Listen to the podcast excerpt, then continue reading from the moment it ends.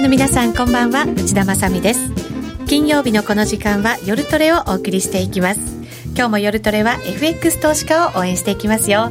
それでは出演者紹介していきましょう。まずはノーディーです。よろしくお願いします。よろしくお願いします。そして今日のゲスト国際エコノミストの金森香さんです。よろしくお願いいたします。お願いします。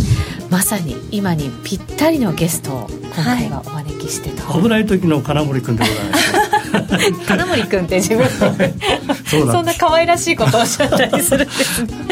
ねでも本当にいろんなところでこう、こんな感じになってますしまた為替の動きも株の動きもちょっと心配になってきました、はい、本当ですね。株はこんなもんじゃ済まないですからね、そうなんですよね、今後どうなっていく可能性があるのかというところは、ね、今日は広い視点で金森さんに分析かなり広いですよ、はい、はい、ありがとうございます。そしてもちろん相場の分析もしていただこうと思いますので、はい、ぜひ皆さん参考になさってください。えこの番組ユーストリームでも配信しています。番組ホームページからご覧いただくことができますのでぜひそちらもご活用ください。またそのユーストリームと連動したツイッターには質問なども寄せていただけます。ぜひ皆さんこちらもご活用いただきたいと思います。それでは今夜も夜トレ進めていきましょう。この番組は真面目に FX FX プライム by GMO の提供でお送りします。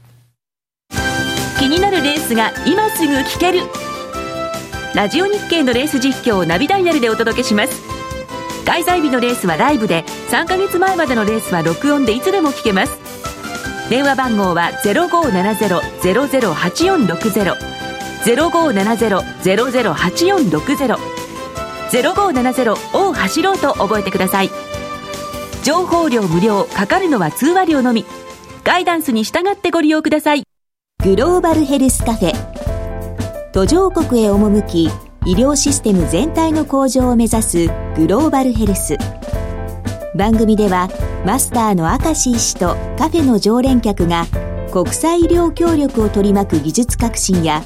経済の動きなどの新しい潮流について語り合います。放送は毎月第3火曜日午後5時30分から。どうぞお楽しみに。改めまして今日のゲスト国際エコノミスト金森薫さんです。どうぞよろしくお願いいたします。えーと、9時半に経済指標カナダの数字が発表されていますのでちょっと入れておきたいと思います。8月のカナダの雇用統計新規雇用者数2.22万人ということなのでこれが増加ですね。予想を上回る数字ですね。そしてカナダのえー、設備稼働率 C6 月期のものが発表されていますがこちらは85.0%とこちらは予想通りの数字が発表されております。このところ為替から見てもまた経済的に見てもカナダって注目度が高いような感じがしますけどね、ね、あの、はい、今日の為替もカナダドル、すっ飛んでますよね。5ドルもそうですけどね、うん、そうなんですよね、えー、ニュージーなんかも結構しっかり。そうですね、えー、はい。まああのドルが弱い限りはまだ上がありそうですけどね。やっぱり利上げとかっていうのもカナダはね利上げしてますからね、ねえ。ー、はい。まあ、問題はそのドルが U ターンした時にね、はい、あのかなり戻りピッチで下げる可能性は十分ありますんでね。この点はもういつでもかつでもカナダドル5ドルは OK だっていう見方はしない方がよろしいんじゃないですかね、うん、はい。えー、えー、先ほど先行配信のところでも金森さんにご登場いただいてお話をお聞きしてたんですがちょっと途中になっちゃいましたそうですね、えー、はい、フィッシャーさんのお話もしてくださっていて、はい、はい、あの前回私覚えてるのがねその今の市場でこれから秋口にかけて2つのリスクがあるのはどう思いますか？って話だったんですね。はい、一つはこのまんまですね。あの金融緩和のじゃぶじゃぶの状態ですね。これが続いた場合には、えーまあ、第2回目のリーマンショックにつながる可能性はどうなんだ？という見方、はい、それともう一つはそのいわゆるその QE をその抑えていく。つまり金融緩和の度合いをね、えー、U ターンしていくと。うんその結果、例えば新興市場に流れてたお金がね、また先進国に戻り始めて、これはまたパニックになるんじゃないかと、うん、こういう2つの懸念に関して、いや、これは大丈夫だよというお話をさせていただいたんですよ。はい、ただ、最後にねそ、そんなことよりも北朝鮮によほど注目してくださいねと、こういう言い方で終わったんですよ。はい、それがまあ実にその通りになってきてましてね。しかも、えー、その段階では、まあ、懸念されていました2つの問題、先ほどの、あれ、両方とももう消えかかってるんですよ。もうむしろそんなことよりもね、今はその本当にアメリカの金利がもう一回上がるのかどうかぐらいにまた変わってきてますね、はい、年内ないかもしれないという見方の方が強くなってきましたね。ねそれもこれも要するにあのまああのリスクオフという言葉よりもね、むしろその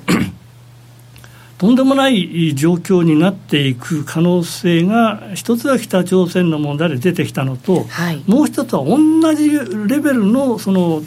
強度でねあるのがいわゆるトランプ政権と議会とのあまあ対立ですよね。うまくいかない、はい、共和党とトランプ大統領ですねでこれがさらに強まっていく可能性は僕はかなり高いと思います。そうすると今、期待、まあ、さもうされてないのかもしれませんけど、減税とかやっぱり、そこはしっかりこう踏み込んで、いいものを作ってほしいという期待はまだあると思うんですけれど、ね、それすらもしかしたら危なくなる可能性っていうのもあるわけですよね、まあ、正直言って、ほとんど消えかかってますね。それだってあの皆さんご存知の通りねオバマケアを変えるって言ってたのが、はい、これね最後の土壇場でね何回修正法案出しても上院で全部否決されてる、はい、それで諦めちゃって夏休み半分返上してね上院の方は8月の確か20日までねやったんですよ。いろいろどうするどうするって。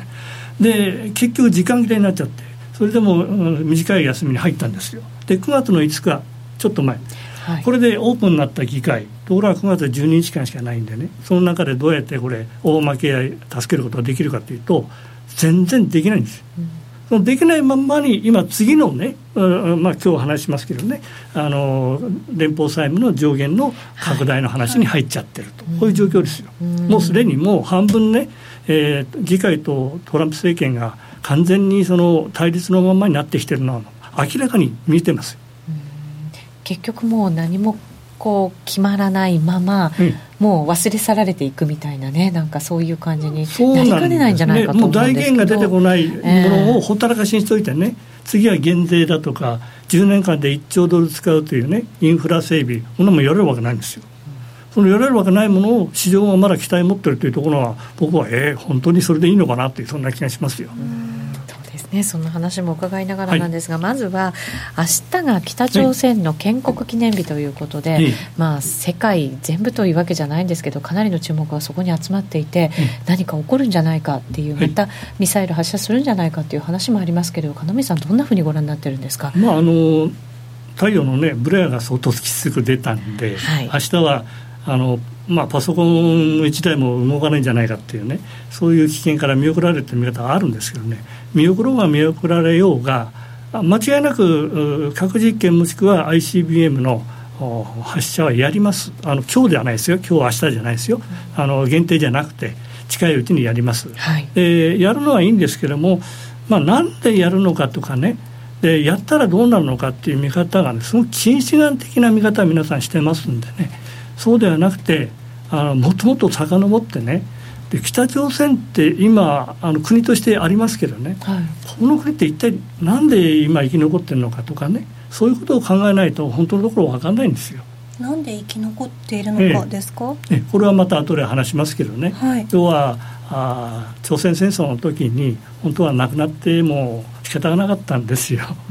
それが誰が残したかというとアメリカなんです。あそうなんですか。なんで残したかということが、まあ、ポイントになるわけです。えそれなんで残したんですか？いや結局のところは、戦争終わってあの第二次世界大戦ね国連というのを作っているわけでしょ？で国連の中であのすに誰が中心的な役割になるかというと戦勝国ですよね。はい、でその中でアメリカが一番頭を出したかったんですよ。そしてあの当時はまだ国連がスタートはしてるんだけども現実にあの活躍する場がなかったんで、はい、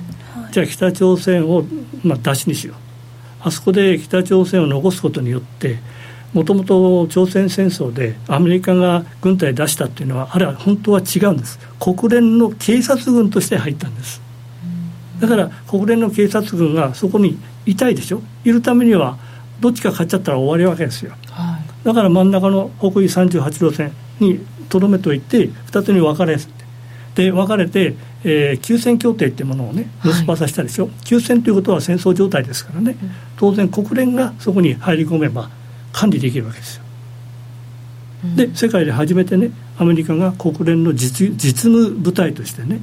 えー、その管理を始めて、はい、それでいろんな法律をそこから作っていったわけですよ国連の。で安全保障理事会の原則的な内容も全部そこから出ていったわけですよ。だからアメリカの本当の狙いは北朝鮮を使うことによって一つは国連の役割で一番上に持って自分を持っていける。もう一つはアジアの中で共産主義というものに対して我々がどう対応していくべきかという時に、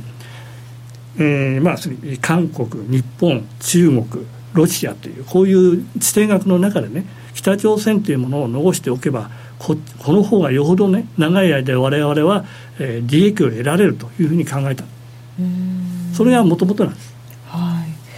ただ、アメリカとの関係ですよね、はい、アメリカが残したとして、それで今のようなこう関係になってきて、うん、世界からこうならず者みたいなこう扱いになってるわけじゃないですか、これ、まあ、ならず者は確かにならず者と言っていいでしょうね、はい、まあ、今の今話しました1951年から53年の朝鮮戦争以来ですね、あの戦軍主義という形でね、しかも経済も豊かにしたいという2つのあの並行の、ね、路線なんかがうまくいくわけないなぜかと言いますと最初はあれもともとはソ連が作った国なんですよね。で金日成というのはあの偽名でして本当の名前は別なんですけど。金日成というのは何もいましてね、はい、で死亡すればすぐ次をあの代わりに持っていくっていうそういう考え方だったんですよ。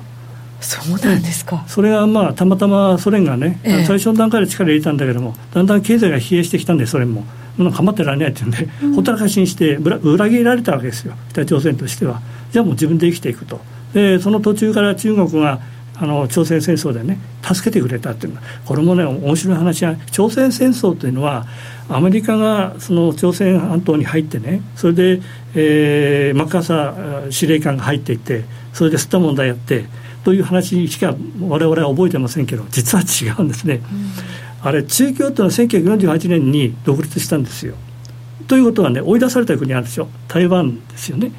あそこは台湾であの当時はまだ国連の安全保障理事会常任理事国だったんですよ、うん、台湾は中中中華民国ですからね。中国ですからね、はい。したがって朝鮮半島であの優位が出てきた場合すぐ台湾が俺が参戦すると。当然言ってきましたよね。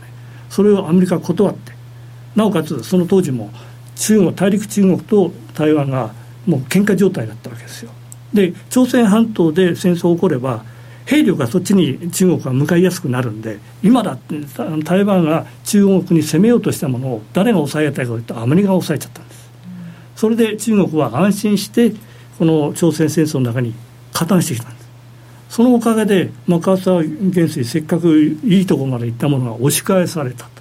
こういう状況なんです。つまり北朝鮮としては最後に北朝鮮がを救ってくれたのは中共だとなっていまだにその関係が続いているとこういうことです。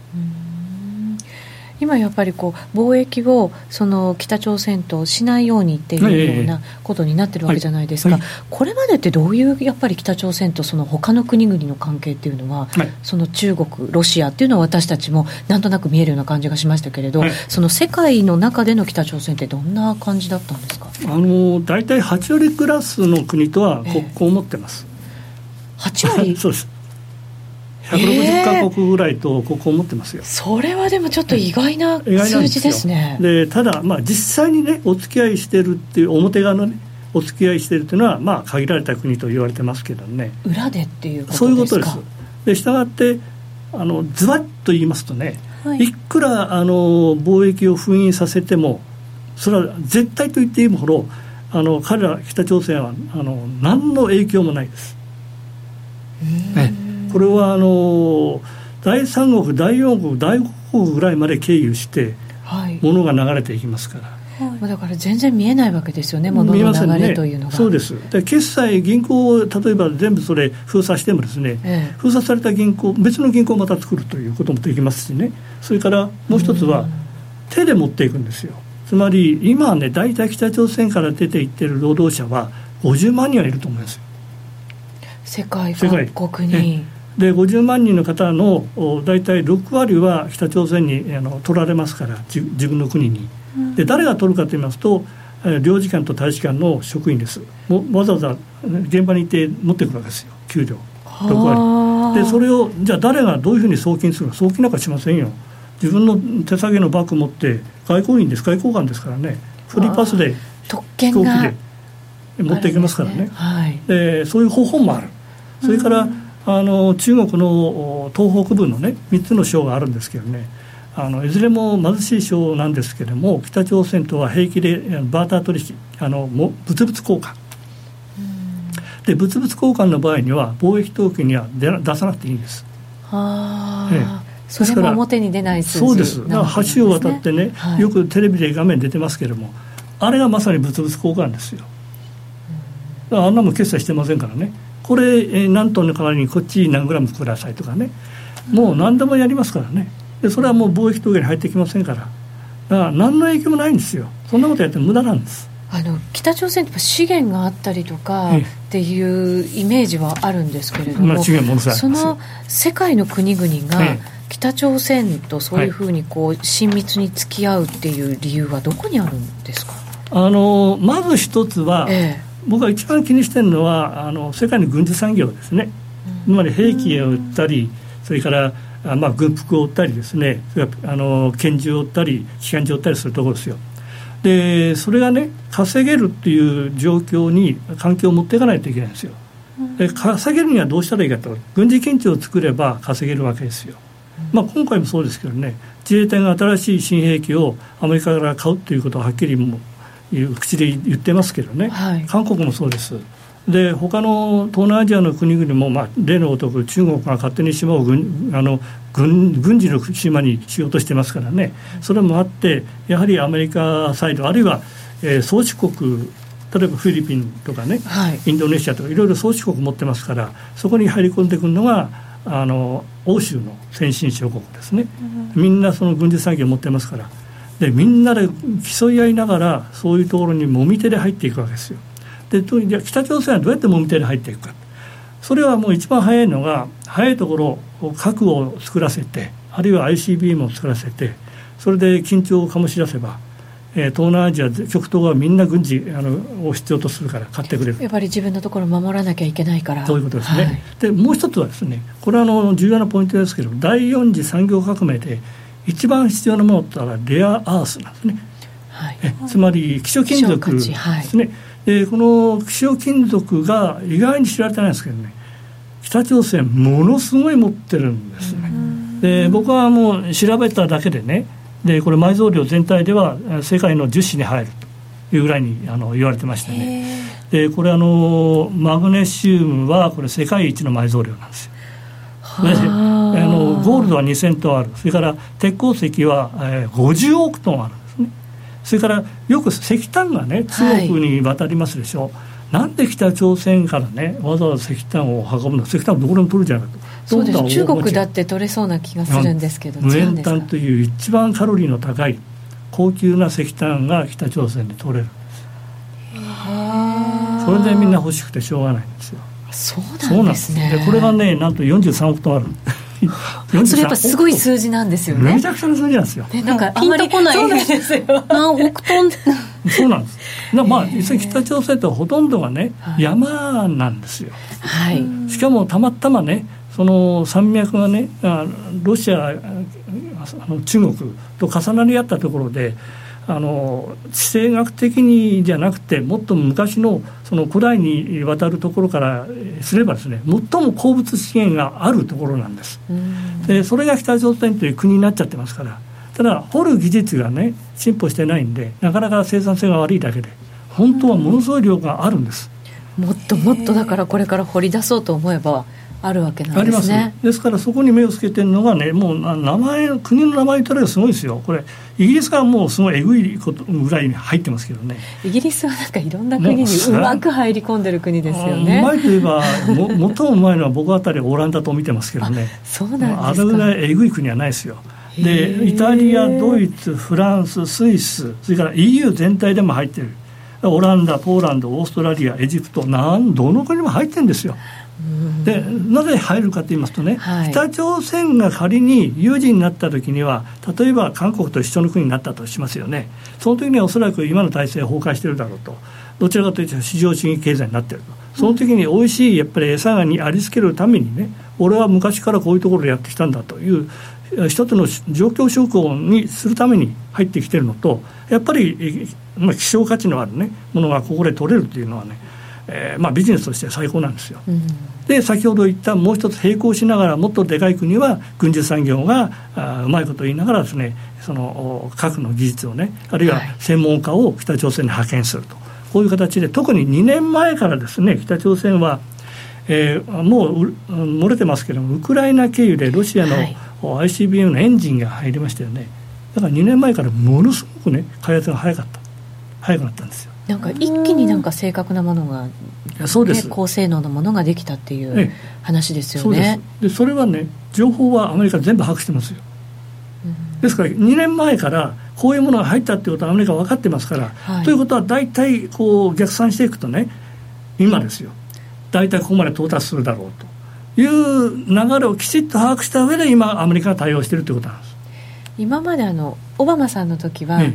何にも手をつけなかったっていう話があるじゃないですか、はいはい、それは開発がそんなに進んでなかったから放置していたのか、はい、本当に相手にしなかったのかどういうことなんでしょう、ね、いやこれはね、えー、あのオバマさんの哲学でもあるんですね。オバマさんの哲学ですか？あの要するにアジアに関してはね有事に結びつけたくない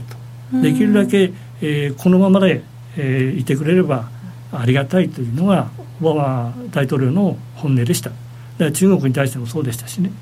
北朝鮮に対してはほとんど触らなかったですよね。でまあたまたま偶然の2年前、まあ、オバマさんの末期の方ですけどね。いきなりエンジンが入っていった後の把握はしてましたけどね、うん、もう自分はあと何でもないと。1年ぐらいしかないから、はい、もうもうこれ以上はもうもう感知しないと。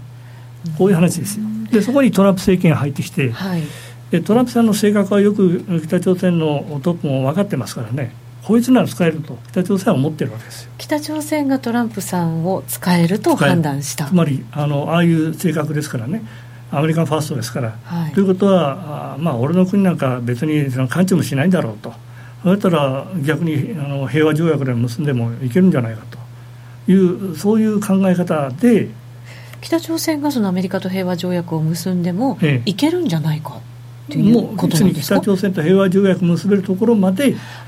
けるんではないかと。本当は本心は結びたいっていうそれは本当ですよ。今でもそうです。今でもそうです。絶対喧嘩したくない。だから少なくとも北朝鮮からあの変なねアクションを起こす、はい、軍事アクションを起こすことは100%ないですよ。あんなふうにこう挑発しているように見えるんですけど、ええ、あれは違うんですか？そういう意味合いじゃない。そういうことつまり挑発にかを重ねていけば、ええ、おそらくトランプ大統領のことだからどっかで挑発に挑発をかけてくるはずだと。具体的に言いますと、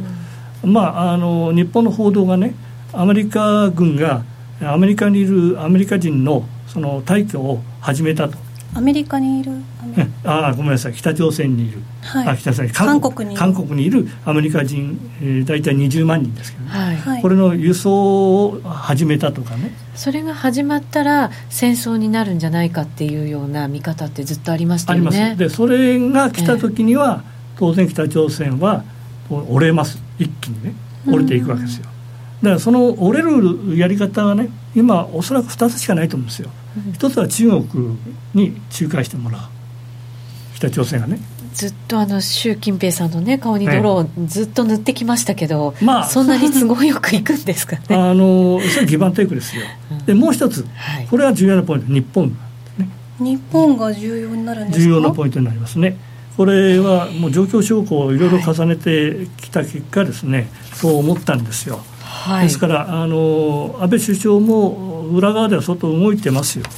で例えばロシアのねプーチンと会ってますよね。会いましたよね、はい、あれね意外に知られてないですけどモンゴルの大統領と会ってるんですよ。あそうなんですか、モンゴルの大統領というのは、ええ、北朝鮮のトップと一番あの通過なんですはあ、じゃあもしかしたらそこを介して何かこう一歩踏み込んだ交渉ができるんじゃないかと。はい、で当然、まあ、拉致の問題も含まれるでしょうけれども拉致の問題を前面出しちゃったら北朝鮮はすぐ横向いちゃいますからね、はい、そういう意味ではなくてねあの包括的なねその平和の道を話さないかと。でまあ、当然お金による資金だとか物資による資金の話も当然出るでしょうけれども半ばアメリカはね今事実上その動きは認めてるわけですよ。そうなってくると中国は面白くないんじゃないですか？いやこれはねあのそれだけを取れば面白くないんですけどね、はい、中国としては最高のメリットっていうのはアメリカが北朝鮮を爆撃してあるいは潰すとあるいは首を切るとこういうようなことはないというふうに判断立てば中国としてはありがたい、ただいかんせん今私が申し上げたことが10月の18日以前にね動き始めるということはないんですよ。それは10月18日は中国共産党大会がありますから、はいそうで、ね、ここまで人事固まってませんよね、えー、固まったように見えてますけどね。まだ固まってないんですよ、はい、あれの人事次第でね、えー、中国の考え方がある程度固められますから、はい、その段階でしか動けません。現段階では中国も動こうとはしませんからねまあ、自国5年の方がやっぱり大事ですからね、そこしっかり固めておかなきゃっていう思いはあるですよそうです。あるとは思いますよね。あります、えー、裏返して言えばだから中国は今ちょっと交渉から外されてるわけですよ、はい、いろいろな例えば米日の交渉、それから日韓の交渉。それから韓国と中国の交渉。これは一応やってますけどね。米中の交渉それから日中の交渉というのは全然今やってませんからそれは10月のやっぱり18日以降でないと、はい。うん、手出せないとこういうことですよね。そこまでなかなか手が回らないということもあるんでしょうね。そでそれまでの間一体どうなるかと言いますとあの冒頭に申し上げた通り明日も含めてですね、はい、まずは北朝鮮がおそらくアクションをまた出しますからその段階でね次のランクアップしたあの制裁ですよ。これが今原案として出してきてアメリカが原案として出しましたけれども国連の制裁決議、はい、あれよく見ますとねこれはやばいなというのは2つぐらいあるんです。え何ですか？一つは、はい、あの隣県です。要するに海海上でね船舶がどうも怪しい行動していると判断しただけで臨検できると、はい、でこれは国連の加盟国であればどこでも臨検できる。これ臨検っていうのはこう調べ止めて止めて、中に入って、ええ。えー、船長の了解のもとで中身を調べることができる。はいで、えー、出た出したあの分かった内容に関しては全部国連に伝えるという義務がありますけどね、はい、これをね仮にやり始めるでそれ拒否された場合でもアメリカはねおそらく一国だけででも始めると思うんですよ。でそうした場合にねどうなるかと言いますとねそれは船ですからあっちは銃持ってますよ。はい、そうするとねいわゆる一触即発の状況何人か船員が死んだり、お互いがねあるいは船が壊れたりそういう状況が出てくる可能性大なんです。はいそれが少し衝突になりますよね、ねそうですね、まあ、それは例えばアメリカの立場からすると、当然やるべきなんです。そうしないと、先ほど言ったようにね、みんなすくみ上がるぐらいの恐怖感と出てこないんですよ。でで恐怖感の後どうするかと言いますと、みんなで競ってね、あの優秀な武器を買うわけですよ。いろんな国々が、はい、そこまで持っていかないと誰も買いませんよ。だからそれは何回も出てきますよ。それから偵察機ですね。アメリカはおそらく自分の国だけでも偵察をかなり厳しくやると思いますよ。でその第一弾がこれからあの日本海でやる日本の自衛隊とアメリカの超新鋭の軍用機ですね、はい、これで共同訓練をやるんですけどね。今までねバカでかい共同訓練になるって言ってますからそれいつ頃もうもうやります。近々ってことですか、はい、ね。はい、でこういうのは常にちょっかいかけやすいんですよ。でちょっかいかけられやすいしね。でしたがって、えー、いわゆる想定外の軍事緊張っていうのはねこういうとこから出てくるんですよ。ある意味挑発でもありますよねそういう訓練す。るっていう。そうです。向こうから出てきたら、こっちも叩きやすいっていう。そうですね。話し合いのための条件作りなんですよ、それをやらないといけないんでね。おそらく10月18日までは中国をのけぞりながら勝手にその日米韓でねいろんなことをちょっかいかけるはずです。で我々はそういう大きな流れを見ることはできない市場関係者の意見ばっかり聞くんで、えー、ぞっとしたりするわけですけどね、はい、そうじゃないんですよ。すべてはアメリカと北朝鮮の直接会話。そこに向けた動きになる。そういう動きの一つ一つっていうのは、為替にどういうふうに影響してくる側面的な影響ではあの、まさにリスクそのものですからね、はい、一気に例えば円が買われる、あ1日2、3円飛んでしまう円高になっちゃうと。で例えば日本の株式市場は、えー、1万8300円ところですか、えー、そこまで一気にいってしまうと、そういう状況は十分ありえます。ただそれがあのトレンドとしてね変わるような動きではなくて、はい、局面局面で出てくるだけですから。はい、でまたすぐわーっと戻るわけですよ、うん、でその繰り返しの中でね最終的に今年中なのか来年の春に行くのかその辺は定かじゃないんでまだね中国は固まってませんから。で最終的には、えー、北と北朝鮮とアメリカがお互いに話し合う環境に持っていきますよ。でじゃあそれで北朝鮮とアメリカが仲直りするのかと。それはまた別問題、はい、その時はおそらく限定的なんですね。例えば同盟国に対しては何月何日まで一切攻撃するなとか。それから ICBM に関してはここの分に関しては開発止めろと。止めるに関してはこっちはあの調査を持ってやるぞとで核開発に関してはもうこれ以上やるなと。で、えー、今持ってる内容を全部知らせろとかね。そういう条件のもとでじゃああの見合いにこれを出しましょう。こういう中身になりますからそんなものは持っても数年間しか持ちませんよ。今までそれでってたからね。散々あのうまくいったように見せかけてて結局両方とも足元見てますからね。あのそもそもなんですけどその北朝鮮はすごいたくさんの国々と、はい、そのまあ、ミサイルであるとかその軍需産業であるとかっていうやり取りもしていて、はい、であのその鉱物のところもやってるわけですよね。でアメリカと手を結ぶことで、はい、そういうものでも失いかねないということはないんですか？えどこなんですか？そのそういう貿易みたいなところ。アメリカとその手をしっかりとこう握ってこう分かり合うっていう意味っていうのはあの北朝鮮がですか、はい、いや結局ね、まあ、これ新聞今持ってるのがですね、はい、例えば毎日新聞の9月6日付僕重要って委員会も押してますけどね。はい押されてますね、えー、安保理制裁抜け道課題って書いてますよね。アジアに密輸ネットって書いてるわけですよ、うん、でつまり北朝鮮と貿易した中身はちゃんと通告しないといけない。あの、はい、あの組織国際組織にね。それは全然通告してこない。ましてや国連にも全然通告してこないじゃないかと、うん、これ読売新聞9月5日付北制裁逃れ外貨稼ぎ。これ先ほど言いましたけどねあの新聞に出てるデータテレビで出てるデータはほとんどインチキなんですよ。そのもう10倍くらいのその労働者がね世界で派遣されてるわけですよ。でそれの搾取たりはすごいものがあると。そういう内容なんですけどね。こういうや闇社会ですよ。闇の市場の中から北朝鮮が生き延びてますよと。い。うことですね、はい、それはアメリカは分かってます、はい、分かってるのに経済制裁をもっと強めろという言い方は明らかに表の舞台と裏舞台が分かれてるということです、何にもならないことはアメリカ自身も分かってますよ。でも何かね起きた場合にはそそあの人間同士でもそうですけどね表側で一応裁判やったりしますよね。で裏側ではねじゃあこの部分はおいくら出しますからこっちはなしにしようとそういうようなこう水面下で交渉しますよねそれと同じことが国家間でやられるわけですよ、結果表に出ないところで交渉がたくさんあって、ええ、まあ、そこも少しずつこう解決に向かっていくっていうことになるんですかね許しながら。まあそういうことですね。それしかやりようがないんでね、うん、だ要するにもっとあの話を煮詰めちゃうと、はい、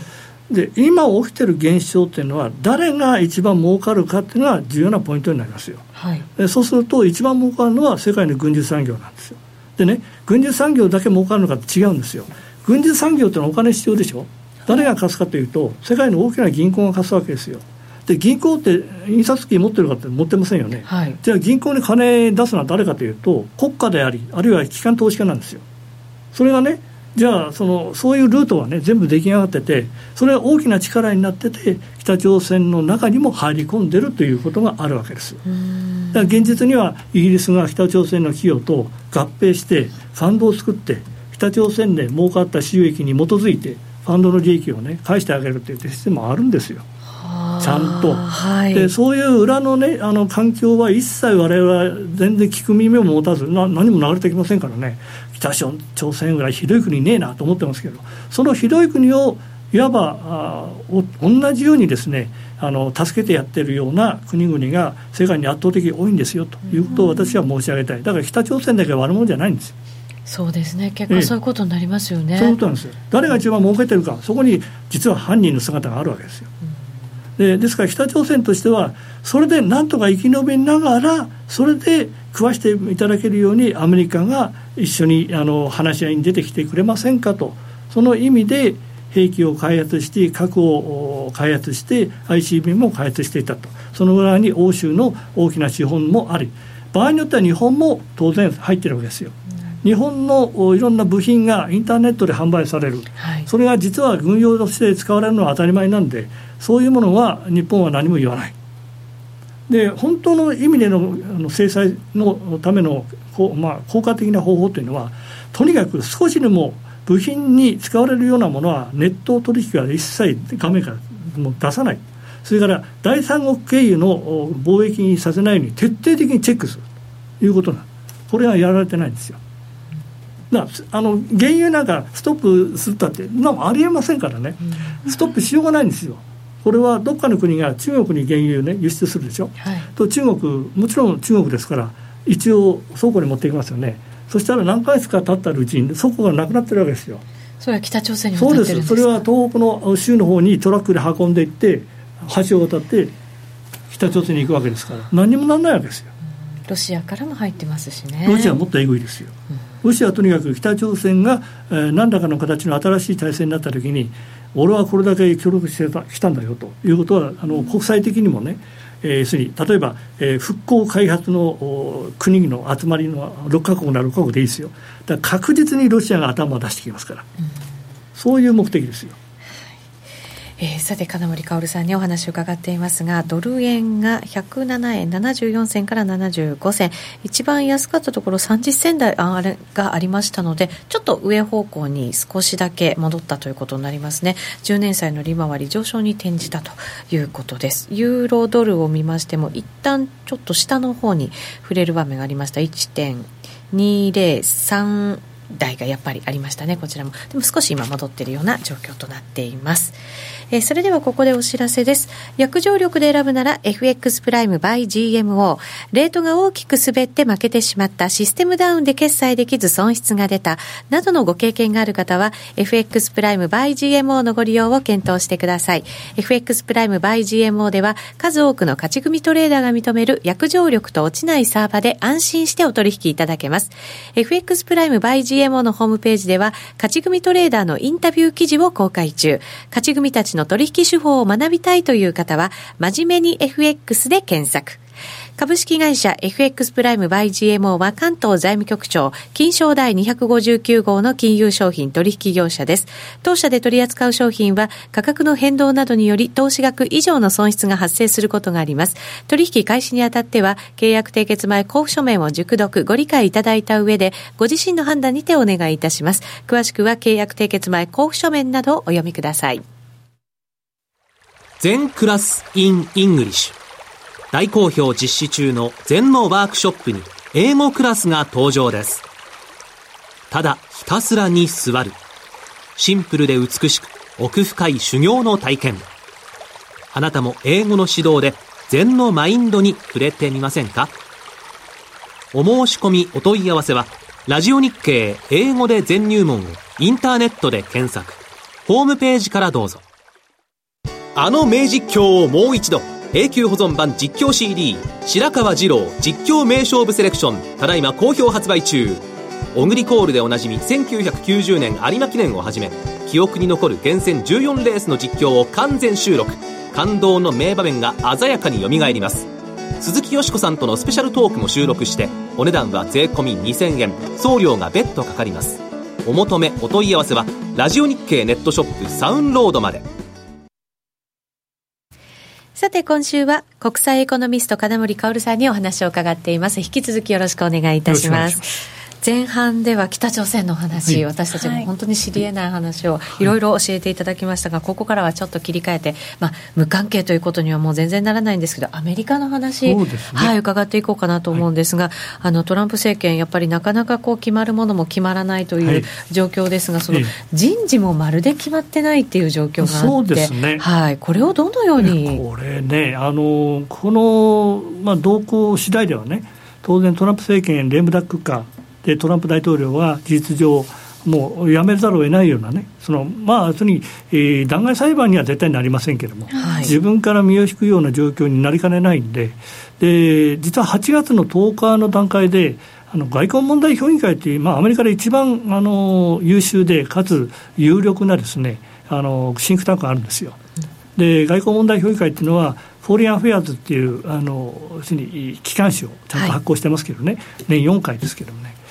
まあ、あのその中で文章をきちっと分析すれば大体世界の流れが分かるぐらいにそのぐらいの力を持っているところです。でこの CFR っていう組織からもう、ま、毎回政権が発足と同時にですね大体、えー、ホワイトハウスの高級官僚要するに政治任官ですね、えー、の500から600名ぐらいがえー、局長以上の人事にあの登用されます、はい、ところが今回はあのバロンさんという、まあ、お辞めになったですね、えー、戦略官がいまして、戦略官がいましてね、その方が中心になって、えー、下手な行政機関にするなと、つまり、俺たちの命令がストレートに、えー、伝えられるような、実行してくれるような、そういう機関以外必要ないんだと、文句言うやつは一切採用しないという話で、えー、現実にひどいんですよ。例えば今ですね、主要ポスト591、主要ポストっていうのは大体まあ局長以上ですね。で大統領が指名されもう終わったのが225名なんですよ、591人のうち、はい、で今の段階でオバマ政権の時はどうだったかといいますと、425人がもう指名されてるわけですよ、はい、で半分でしかないわけですね。で現実に一番今、例えば北朝鮮との問題重要だという国務省とか国防総省を見ますとね、国務次官は6人必要なのが1人しかいない、それから国務次官補は22人必要なところは3人しかいない、それから国防副次官、国防副次官は3人のところが今2人、国防次官補、これは実は国防で一番重要なポイントですけど、12人必要なのは4人しかいないんですよ。うん、こういう状況です。ところがですね、あの8月の10日に外交問題評議会が緊急の電話会議をアメリカで行ったんですよ。はい、で電話何度も引きましたよね。で要するに何が言いたいかと言いますとこれトランプ政権まずいと。このままいけば外交であのポシャってしまうと。あの世界に関するアメリカのねイニシアティブが吹っ飛んでしまうと。それで、まあ、緊急会合なんですよ。目的はというのはもうズバリ。トランプ政権にこれから我々が介入していくということなんですね。でその通りになってるのは不思議なんですよ。その通りになってるっていうのはですね例えば8月の29日に、えー、国防次官が、えー、任命されたんですけどねこの方は外交問題評議会の会員なんですよ。それ次々に出てきました国防次官補それから国務次官補、えー、それから国務次官みんな外交問題評議会のメンバーですこれはみんな即座に任命されてます。はい、でさらにもう一つすごいのがあるんですよね。アメリカのに韓国大使です。アメリカが派遣する中間大使ですね。ここにですねビクター・チャという人がいるんですよ、はい、韓国系のアメリカ人なんです。このビクター・チャというのはですね、はい、これあの外交に詳しい人だったらうわっというぐらいにものすごい有力な人でしかも外交問題評議会にかなり深く関わっている人なんです具体的に言いますとね現実主義と言いましてねこの人が韓国に大使として入った場合にはこのムン・ジェイン大統領というのはもう対等にねあの話し合えるぐらいの強さを持ってる人権力を持ってる人そうなんですか、ね、はい。ということは勝手にさせないということですよ。韓国にね。だから日韓関係から、米韓関係から、俺の言うとおりにしろということですよ。現実には。だビクター・チャっていう人が何か新聞に書いた時には大体その通りの流れになりますからねそんなにとんでもない人。えそのぐらい、まあ、C、CFR の中枢に入り込んでる人、まあ、CFR のメンバーじゃないですけどね。そうするとそのトランプ政権っていうのはこれからどうなっていくと考えられるんですか？明らかに変わると思います。すなわち冒頭から申し上げているようにね、はい、えー、北朝鮮との間で戦争になるだとか、はい、それからアメリカがいきなり手を出していくとかいうことはまずこれでなくなったというふうに考えて結構だと思います手は出さない。手は出さない。出せない、はい、ただしその代わりに一触即発は何回も作り作りますよ。それはどういうそれはあの米朝間の話し合いにするための条件作りです、はい、積極的に手を出すんじゃなくて条件作りのために一触即発の事態が何度も起こるかもしれない。ですねえもう最高の駆け引きですね、うん、でこういうふうにやった場合はお前のところはこういうふうに潰れるよという。具体的に姿勢で示すわけですよそれこそこまで持っていくのは外交問題評議会のやり方なんですよ。というのはねあの時間の関係上端折りますけどね例えば今回の問題がキューバ危機によく似てるという言われてるんですよ。はい、で簡単な話キューバという国があ島があってね。でそこはもうあのソ連の共産主義に近いような島だったわけですよ。今ではそうですけどね。でそれをねひっくり返そうとしたのがあのケネディ大統領だったんですね、で最初はねあのアメリカに渡ってきたキューバ人を軍事教育してでもうあの筋肉マンにしてですね戻していって何百人もね、はい、それでキューバを潰させようとしたんですよ。ところがねそれに邪魔したのが外交問題評議会のメンバーだったんです。これはアメリカの顧問でもアメリカのホワイトハウスの顧問でもあった人なんですけどね。見事に抑えちゃったんですよ。それであのケネディが頭にきてね。で同時にすごい評判を落としちゃったのアメリカの中でなんだキューバも潰せないのかっていう話でね。でそのキューバ残ったキューバを今度はソ連がどんどんどんどんね肩入れしてきてある日っていうのはこれ1962年10月だったかな。あの1000機ぐらいのねミサイルアメリカ向けにソ連が配置したんですよ。それを分かったケネディがねもうその後徹底的にそれをあの調べ上げてじゃあもうこれをソ連に核を落とすしかないと。核を落とすことで対抗しようと。それでそういう準備をずっとあのつなげていったんである段階においてねもうここでボタンを押すかっていうところまで行ったんです。あのケネディがね、それに対して。でところが同じ時間にソ連に渡ってたケネディの外交顧問それから、えー、補佐官2人いるんですけど、ね、ソ連の時のトップに密かに会いましてね条件出したんですよ。どうですかと。トルコにあるソ連に向けた1000機のミサイルを全部廃棄するからあなたのところもキューバにある1000機のミサイル廃棄しませんかそしたらソ連のトップが OK したんです。それでキューバ危機が収まったんですで表側はケネディよくやったと。で世界がボロボロになる前にねよくぞ我慢してくれるとしかもソ連があの頭下げてきた。本当は頭下げたんじゃないんですよその後ソ連がいいようにねアメリカを使っていったというのはあるんですけどそれはそれとしてそういう状況とよく似てます今回も。したがって、えー、CFR が全然主導権取ってないアメリカのホワイトハウスがどーっと入っていったこれやばいことになるぞってね8月10日をもって CFR が介入を始めたということは今後 CFR が中心になって外交の主導権握りますから大丈夫です。はいうんまあ、大きなことにはならないという戦争みたいなものにはならないその代わり一番おいしいところを取っていきます。CFR というのは軍需産業とつながってるし軍需産業というのはホワイトハウスと回転あの回転度合いになりますから。よくあるでしょ。どこどこのメーカーの社長がホワイトハウスのあの何々長官になったってよくあるでしょ、う金融機関もそうなんですよ。で金融機関から軍需産業からみんなホワイトハウスと回転、えー、度合いになってますからそういう関係の一番その把握をしてるのが CFR のメンバーの CFR って一体何者？いや何者でもないですよ。あの最終的にはねあの共産主義に対してあの弱腰といいますか要求といいますかね。要求と認めるということですよ、であり世界的な政府を作りたいというのは本当の理想なんですよ、それは第四次産業革命って実はその通りなんです。第四次産業革命っていうのは世界であのビジネスをするために最も安いところであの物を作って最も高い形でそのものをあるいはサービスを売ろうというその考え方でしょで国の壁を取っ払ってインターネットを使って自由にやらせるということですよね。それと同じなんですよ。つまり第四次産業革命で、えー、主導権握ってるのも実はもう外交問題委員会のメンバーがね政策的にかなり入ってますけども同じことがとうとうこの北朝鮮の問題にも出てきたということですよね。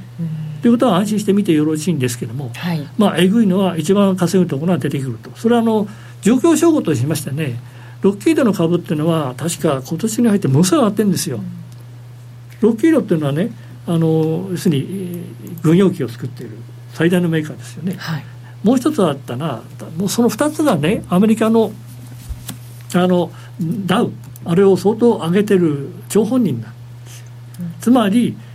えー、世界の機関投資家はこうなることを予測してロッキードを今年のあの年頭から買い始めたといういうことになる。んです。なるほど、ええ、私たちは本当に表のね表の表の表一番上しか見てないんだなっていうのがね、まあ、どうしてもしあ、まあ、とにかく市場関係者はほとんどそうなんですね、だから読み方を誤ってしまうという。まあ、でも個人でこう売買するにあたってはあんまり遠くの先のこととかを見ていてももう近くの波に飲まれてやられちゃったら終わりなんで、こう直近の為替の動きにどうついていけばいいのかっていうのが気になるところなんですよね、まあ、あの今の、ね、状況というのは、為替は乱高下って言いますかね、上も下もずいぶんあるんでしょう、例えば、一路で行けばね、あの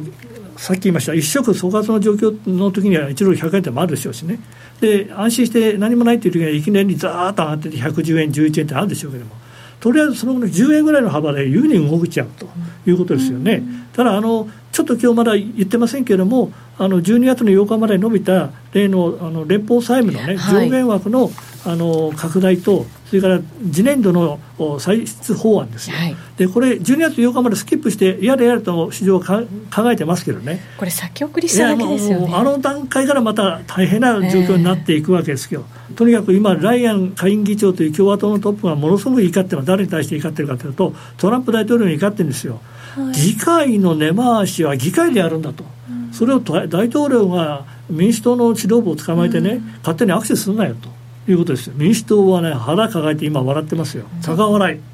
これはもうトランプ大統領うまく使ったわいと。